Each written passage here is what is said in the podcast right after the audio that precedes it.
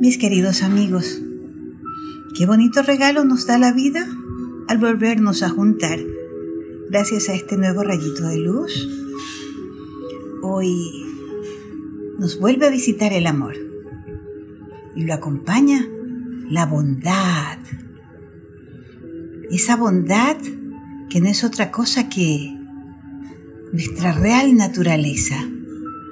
Porque no olvidemos que somos buenos, bellos y valiosos. Y esa bondad, ¿hacia quién debemos de tenerla? Hacia todo y hacia todos, incluidos los animales. Esos a los que San Francisco de Asís los llamaba nuestros hermanos menores, ¿lo recuerdan? Bueno, hoy vamos a hablar de un personaje importantísimo en la historia de la humanidad. Se trata de Sir Isaac Newton, que fue un gran científico que vivió en el siglo XVII. Él es calificado frecuentemente como el más grande científico de todos los tiempos. Él fue el primero en demostrar que las leyes naturales que rigen el movimiento de la Tierra y las que gobiernan el movimiento de las estrellas son las mismas. Por ejemplo, él demostró que la fuerza de atracción de la gravedad que hace caer desde el árbol a la tierra una fruta, recto así, es la misma que mantiene a la luna girando en torno a nuestro planeta. Y así, miren, de importante fue su vida. Él la usó para investigar sobre ciencia, sobre matemáticas. Pero más allá de la ciencia, este hombre tenía un corazón bondadoso, porque no solo respetaba a las personas, sino también a los animales. Él tenía un perro llamado Diamond, diamante, al que amaba como se ama un amigo. De hecho, Diamond, a pesar de ser un animal, era tratado como si fuera un miembro más de su familia. Una noche, Newton estaba trabajando solo en su habitación, porque él cuando necesitaba resolver algo importante, pedía que nadie lo perturbara. Por eso se aislaba de todo, se quedaba solo, sin que nadie lo distrajera, excepto su amigo Diamond, por supuesto. Él tenía sobre la mesa un importante desafío científico que necesitaba resolver. Pero en su época aún no había corriente eléctrica. Por eso él utilizaba una gran lámpara de queroseno para alumbrarse. Esa lámpara tenía una mecha a la que encendía y con eso podía trabajar. Luego de muchas horas de esfuerzo y de pensar y de pensar, el científico logró encontrar la solución al problema que lo ocupaba. Le había tomado tantos meses de ensayos, de pruebas, de errores, y finalmente había encontrado la solución. Estaba tan satisfecho con su logro que decidió salir al patio a tomar un poco de aire libre y aprovechar para contemplar las estrellas. Entonces ordenó un poco su mesa, recogió los papeles de trabajo, los colocó en un archivador y con el propósito de en la mañana siguiente tomar sus documentos y llevarlos a presentar a la Academia de Ciencias. Él tenía que mostrar su descubrimiento.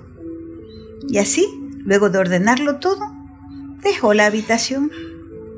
Diamond, quien mientras él trabajaba generalmente se ubicaba bajo la mesa, al ver que su amo salía, decidió unirse a él en el paseo. Solo que cuando se levantó, hizo un movimiento raro y tropezó con las patas de la mesa. Y en consecuencia, la lámpara se desestabilizó y ¡plum! cayó sobre los papeles. Sobre los papeles que tenían la solución, el resultado de esa investigación que tanto le había ocupado a Sir Isaac Newton. ¡Ah! Inmediatamente estos papeles empezaron a arder y se volvieron cenizas. Cuando Newton vio las llamas, ya nada pudo hacer. estaba tan impresionado. Todo el trabajo que le llevó a alcanzar la solución a esa investigación. De pronto estaba perdido. Miró por un rato a su perro, quien olfateaba los papeles quemados como queriendo ver qué pasaba. Y Newton miraba y miraba, como pensando, pero su amor por su mascota era más grande que todo, y sin ninguna traza ni rastro de ira, se acercó a Diamond, le sobó la cabeza y le dijo, Ah, Diamond, Diamond, nunca sabrás la magnitud de lo que has hecho. Y diciendo esto, se puso a limpiar su habitación. Newton fue grande no solo porque fue un científico brillante. Las buenas cualidades, como su amor por los otros seres, su paciencia y su capacidad de comprensión y de perdón, hicieron de él un gran hombre.